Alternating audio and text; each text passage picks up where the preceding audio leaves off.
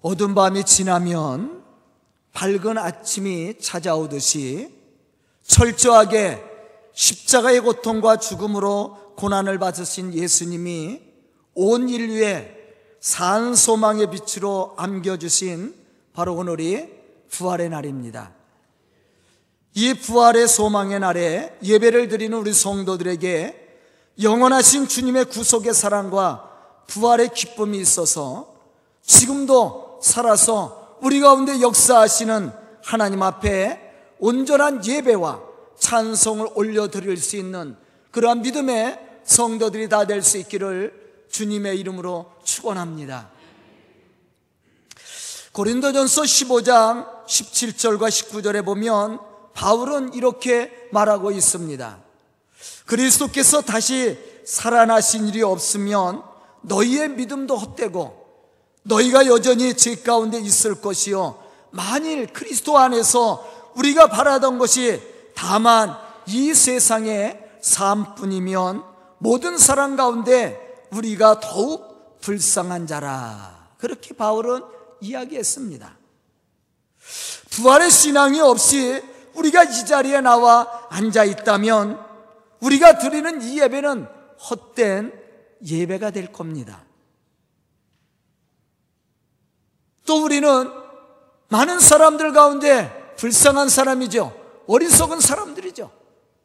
만약에 우리에게 부활이 없다면 얼마나 이 자리가 미련한 자리고 어리석은 자리입니까? 우리가 이 자리에 나와 있을 이유가 없지 않습니까? 그러나 우리가 드리는 이 예배가 헛되지 않고 부끄럽지 않은 이유가 있습니다. 그것은 예수님이 부활하셨다라는 사실입니다. 또 우리는 그 부활의 신앙을 믿는 믿음의 사람입니다. 나를 믿는 자는 죽어도 살고 살아서 믿는 자는 영원히 죽지 아니하리라. 아멘. 우리에게 이 신앙이 있습니다. 그래서 우리 예배가 헛되지 않은 것이고 이 예배가 우리에게 귀하고 복된 예배라고 할 수가 있는 겁니다. 이 시간 말씀을 듣는 우리 성도들은 부활하신 주님을 만남으로 부활의 소망과 그 영광의 축복을 누릴 수 있는 그런 믿음의 성도들이 다 될 수 있기를 주님의 이름으로 축원합니다. 예수님이 십자가에서 죽으신 지 사흘이 되던 날, 그 새벽에 여인들은 예수님의 몸에 향품을 바르기 위해서 예수님의 무덤을 찾아갔습니다. 그러나 그들은 거기서 무덤 속에 있는 예수님의 시신을 볼 수 없었다라는 것이죠. 오히려 부활하신 예수님에 대한 소식을 그들은 듣게 되었습니다. 그럼에도 불구하고 그들은 이 기쁘고 복된 소식을 전하지 못하고 오히려 무서움과 두려움 속에 아무 말도 할 수 없었다라는 것이었습니다. 이러한 여인들에게 천사는 말합니다. 이 부활의 소식을 제자들에게 가서 전하라고 말씀을 했습니다. 그런데 이 여인들을 통해서 부활하신 예수님의 그 소식을 들었던 제자들 역시도 이 부활의 사건을 믿지 못했다라는 겁니다. 본문 11절에 보면 우리는 이러한 사실을 알 수가 있어요. 사도들은 그들의 말이 허탄한 듯이 들려 믿지 아니하니라.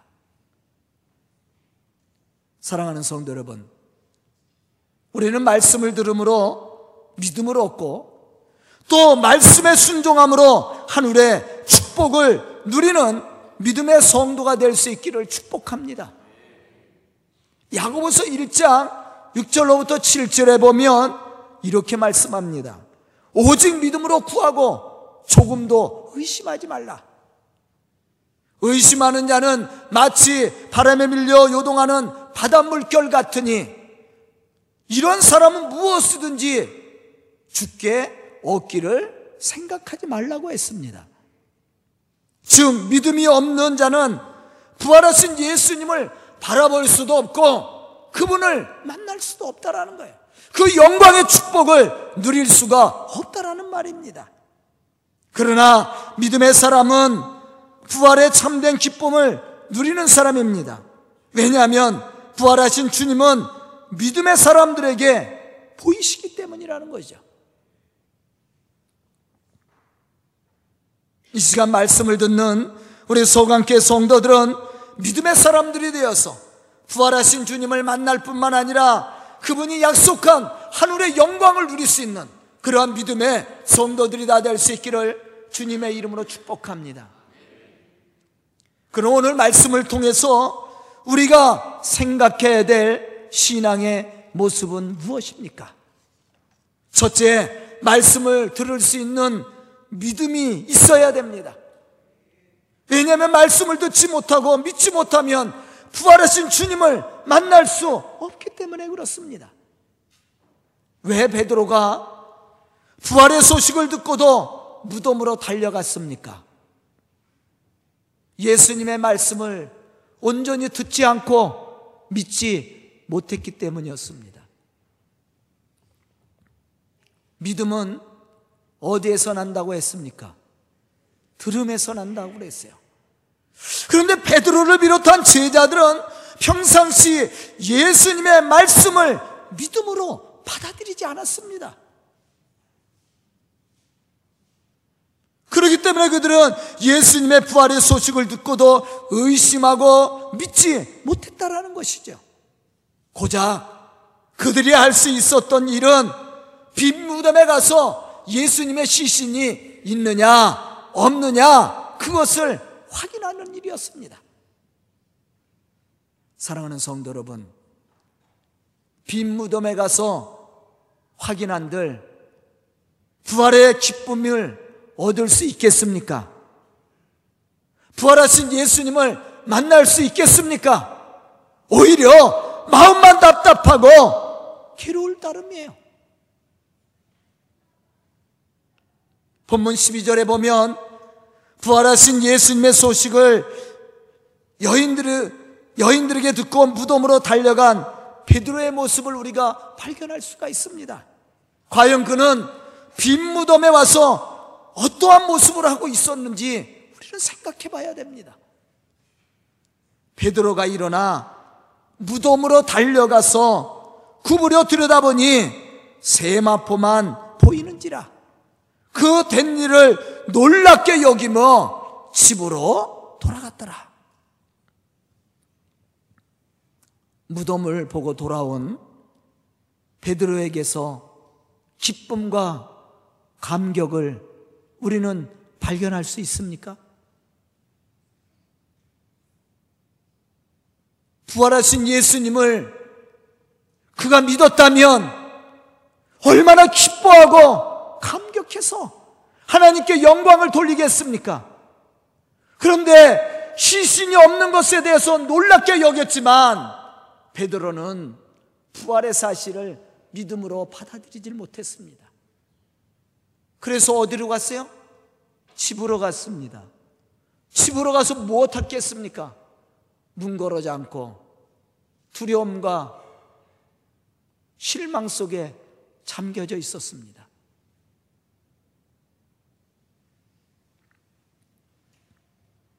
만약 베드로가 예수님의 말씀을 기억했다면 기쁨으로 어디로 달려가야 됩니까?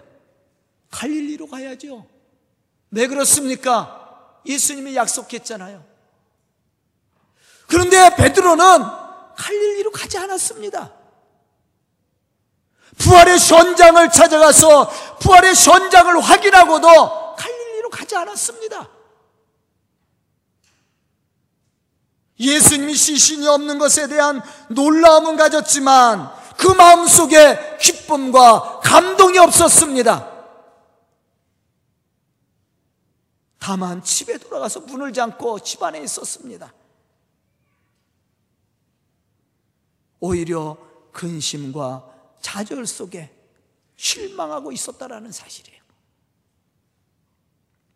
오늘 말씀을 듣는 우리 성도들은 믿음의 사람들이 되어서 부활의 주님을 만나고 그 안에서 참된 기쁨과 평강을 누릴 수 있는 그런 믿음의 성도들이 다 될 수 있기를 주님의 이름으로 축원합니다.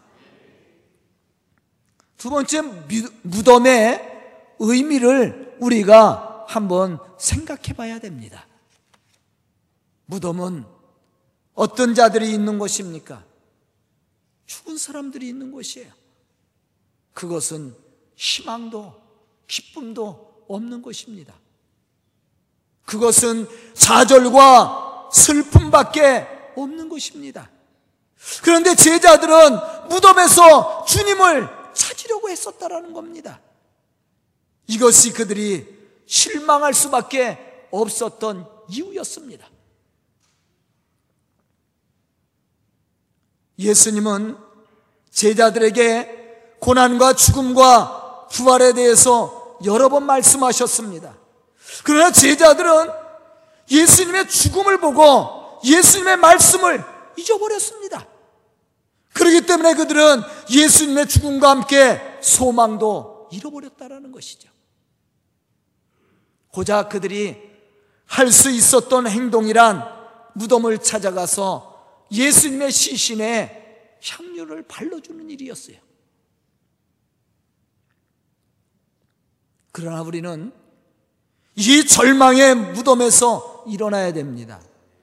생명도 없고 소망도 전혀 없는 죽음의 무덤에 계속 머물러 있어서는 안 됩니다. 그곳에서 나와 주님이 말씀하신 곳으로 우리는 가야 됩니다. 마태복음 28장 10절에 보면 무덤을 찾아간 여인들을 향해서 부활하신 예수님은 이렇게 말씀을 하셨습니다. 무서워하지 말라. 가서 내 형제들에게 갈릴리로 가라 하라. 거기서 나를 보리라. 부활하신 예수님이 말씀하신 거예요. 야, 너는 너의 형제들에게 가서 내가 살아난 것을 전하고 갈릴리에서 만나자고 얘기하자. 본문 5절로부터 6절에 보면 무덤을 찾아간 여인들이 두려워 얼굴을 땅에 대고 있을 때 천사가 여인들에게 한 말을 우리는 생각해 봐야 됩니다. 어찌하여 살아있는 자를 죽은 자 가운데서 찾느냐? 여기 계시지 않고 살아나셨느니라.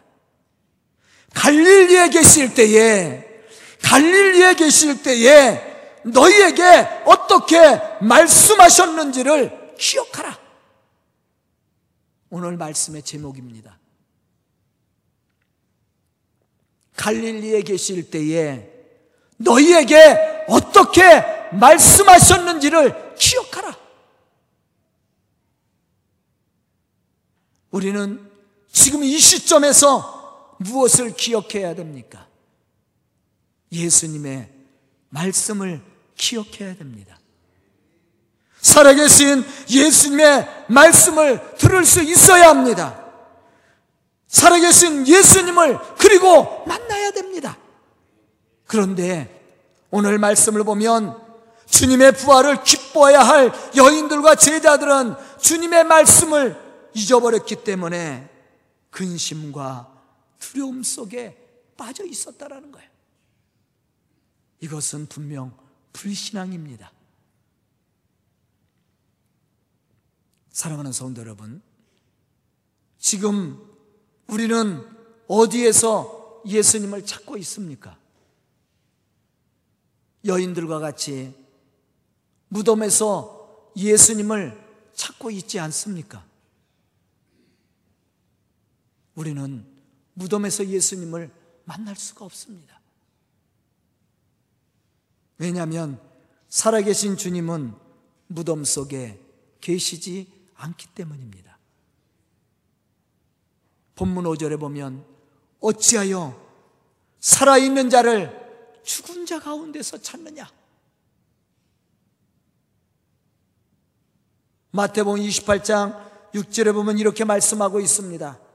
그가 여기 계시지 않고 그가 말씀하신 대로 살아나셨느니라. 마가복음 12장 27절에 보면 또 이렇게 말씀합니다. 하나님은 죽은 자의 하나님이 아니요 산 자의 하나님이시니라. 우리가 믿는 하나님은 죽은 자의 하나님이 아닙니다. 하나님은 살아계시며 살아있는 자의 하나님이시며 지금도 우리 속에 역사하시는 전능하신 하나님이십니다. 그런데 우리가 무덤에 머물러 있다면 우리는 살아계신 주님을 만날 수가 없습니다. 그분을 통해서 주시는 이 구원의 은혜를 우리는 체험할 수 없게 된다라는 것이죠. 우리가 이 구원의 축복을 누리기 위해서는 부활하신 예수님의 말씀을 기억해야 됩니다. 그리고 예수님이 약속하신 그 현장으로 달려가야 되죠. 그 사람이 부활하신 예수님을 만나는 것이고 그 영광의 축복을 누리는 믿음의 사람입니다. 저는 오늘 이 부활의 아침에 예배로 하나님께 영광 돌 우리 성도들이 부활하신 주님을 만나고 그 영광의 축복을 누릴 수 있기를 주님의 이름으로 축원합니다. 세 번째 이제 제자들 평상시 예수님이 하신 말씀을 들었다면 부활하신 예수님을 만나기 위해서 갈릴리로 달려가야만 했습니다. 우리도 마찬가지예요. 왜냐하면 그것은 특별한 의미가 있는 곳입니다. 또한 약속이 있고 부활하신 예수님이 가 계신 곳입니다. 본문 6절에 보면 이러한 사실에 대해서 말씀하고 있습니다. 여기 계시지 않고 살아나셨느니라. 갈릴리에 계실 때에 너희에게 어떻게 말씀하셨는지를 기억하라.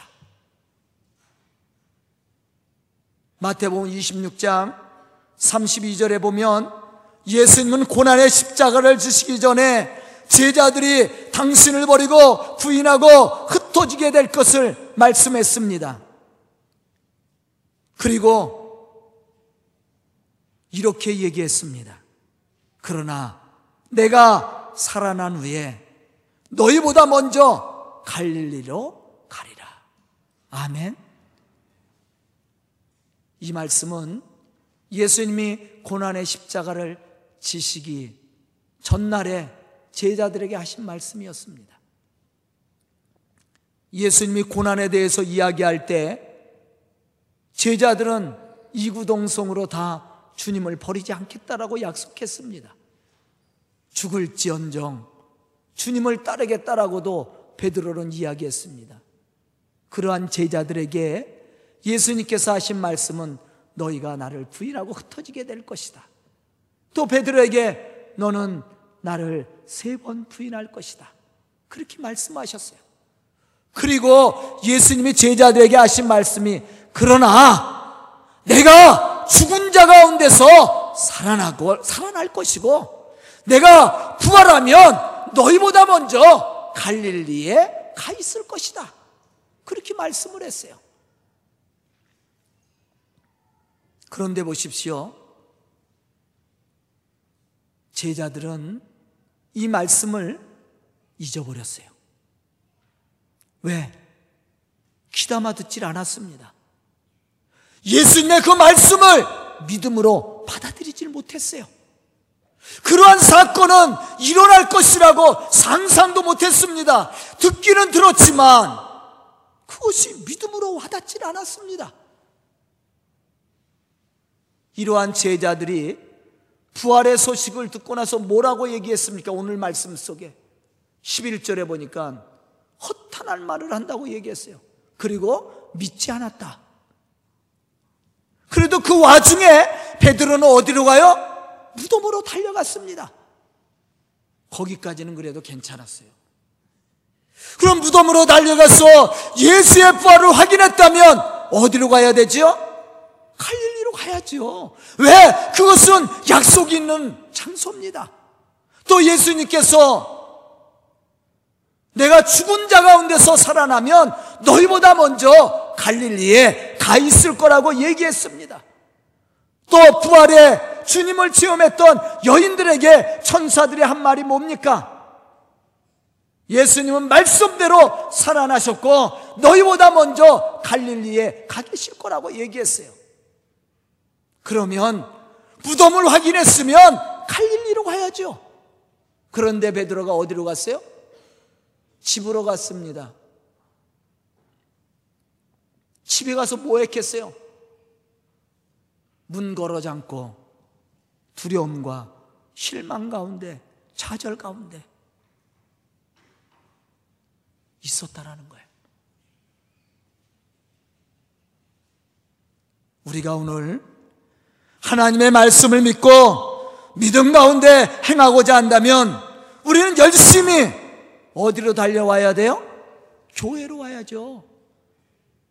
왜냐하면 교회는 하나님의 말씀이 있는 것이고 하나님이 임재하시는 것이고 하나님의 축복이 있는 것이고 하나님의 은혜가 있는 장소입니다.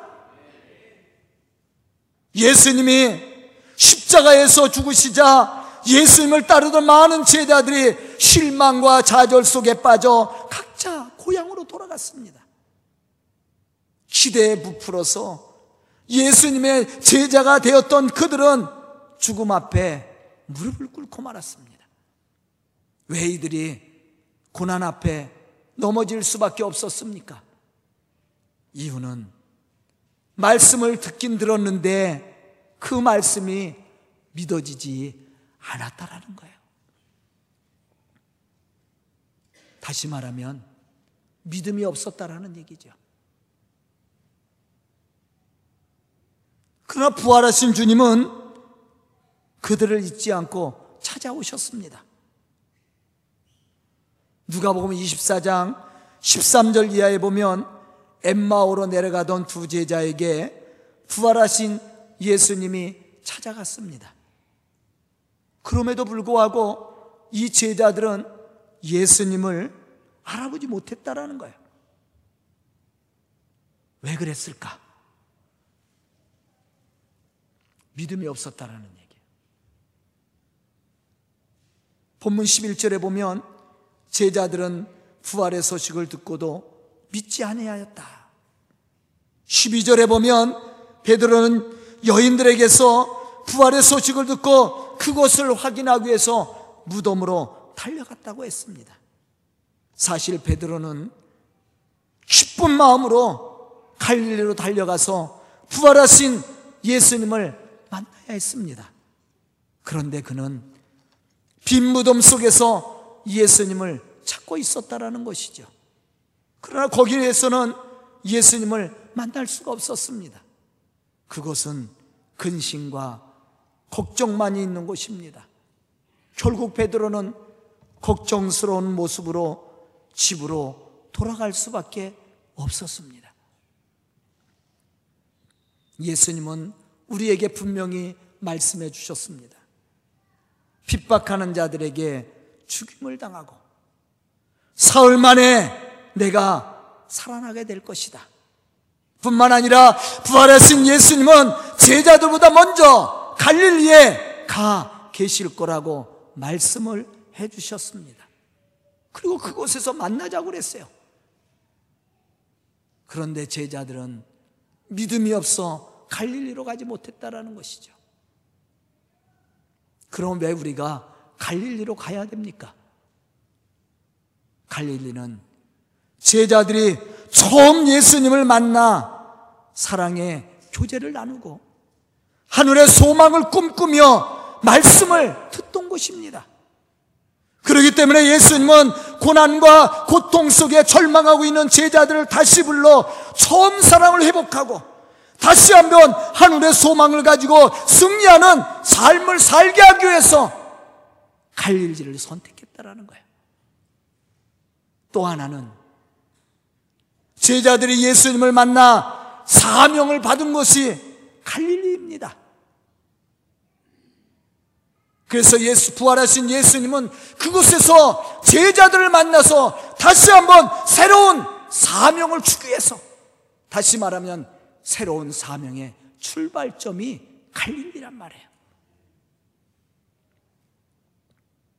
그러므로 예수님이 말씀하신 대로 믿고 행하는 자에게는 부활의 참된 기쁨을 얻을 뿐만 아니라 그 앞에서 참된 평강을 누리고 또한 사명을 맡은 자로 주의 일을 감당해 나가는 믿음의 사람들이 되는 거예요. 저는 오늘 이 부활의 아침에 말씀을 듣는 우리 성도들이 예수님께서 갈릴리에서 만나자고 하는 분명한 이유를 깨닫고 첫사랑을 회복하고 또 주님께서 우리에게 맡겨주신 이 사명을 다시 한번 생각하며 새로운 출발점으로 생각하고 맡겨진 이 복음의 역사를 이루어가는 그러한 믿음의 성도들이 다 될 수 있기를 주님의 이름으로 축원합니다. 기도드리겠습니다. 은혜로우신 아버지 하나님, 이 부활의 아침에 주님 앞에 예배를 드리는 우리 성도들 믿음의 사람들로 세워주시고 주의 거룩한 역사를 이루어가는 믿음의 일꾼들이 될 수 있도록 축복하여 주시옵소서 은혜로우신 아버지 하나님이 믿음이 없는 자가 되지 않도록 있는 믿음이 없는 자가 되지 않도록 인도하여 주시고 믿음의 사람으로 주의 부활을 바라보며 부활하신 예수님을 만나고 또한 그 역사들을 이루어가는 믿음의 성도들이 될 수 있도록 축복하여 주시옵소서. 갈릴리에서 예수님을 만남으로 첫사랑을 회복하고 또한 맡겨준 복음의 사명을 감당해 나갔던 제자들과 같이 저희들에게도 믿음의 지혜를 주시고 부활하신 예수님을 만나 참으로 우리가 우리에게 주어진 사명이 무엇인지 깨달아 알 뿐만 아니라 그것을 이루고 성취해가는 믿음의 일꾼들이 되게 하여 주시옵소서 예수님의 이름 받들어 축복하며 기도드리옵나이다. 아멘.